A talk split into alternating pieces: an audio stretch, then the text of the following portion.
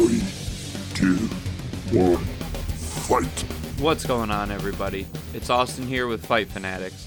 And some of you may be wondering why I'm updating my fighter breakdown for Calvin Kattar, despite having just released his breakdown just a couple of weeks ago. Well, the reason for this fighter update is because the person who originally requested the Kattar breakdown on Instagram, Chris Kirsch, contacted me shortly after I posted the original breakdown and told me that there were some inaccuracies. And he knew this because he actually works with Calvin Kattar, so I thought that was pretty cool. Now, for the record, Chris was super cool about the whole thing, and because he was so cool about it, I decided I would update the breakdown.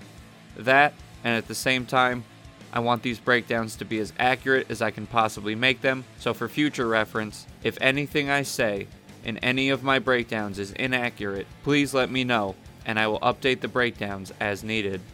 Okay, so now that we got that out of the way, here is the updated fighter breakdown with correct information provided to me by Chris Kirsch as well as some more of my own research for Calvin, the Boston finisher, Kattar. Calvin Kattar was born on March 26, 1988, in Methuen, Massachusetts. Calvin is the son of parents James and Sandra Kattar, and while there is very little information about Calvin's family that I can find, he has at least three brothers and one sister, according to Chris Kirsch. Before the UFC, Calvin played softball as a kid and eventually found his way into wrestling in Methuen High School. Calvin finished fifth overall in his 2006 state wrestling meet and considered giving up martial arts after graduating high school. Calvin's sister Kylie introduced him to a friend of hers who just so happened to be an MMA promoter and fighter named David George. Calvin watched one of George's fights and was hooked and began training MMA while earning an associate's degree at Middlesex Community College. By June 23, 2007, Kattar was ready for his professional debut. His first pro fight was against Tony Armijo, who Calvin defeated via TKO in the very first round. It would take the Boston finisher eight more fights before he would see the second round of a fight.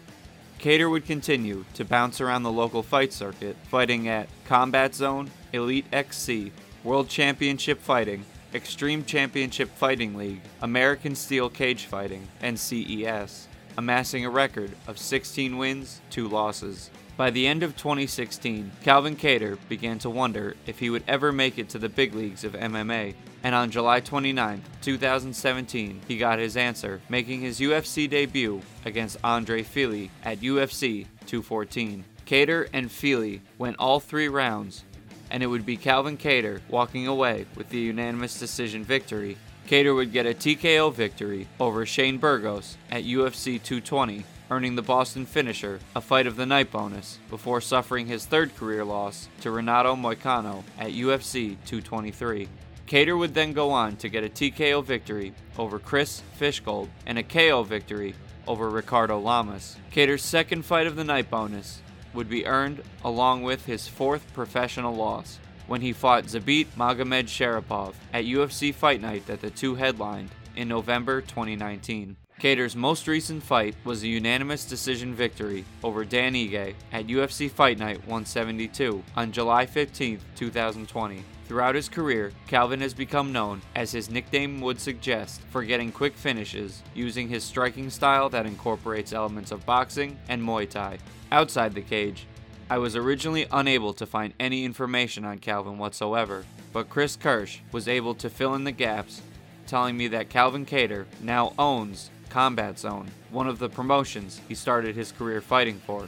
Chris also informed me Chris also informed me that Combat Zone runs a charity they call Fight for the Kids, in which they collect donations of books and money to donate to children in need and their families.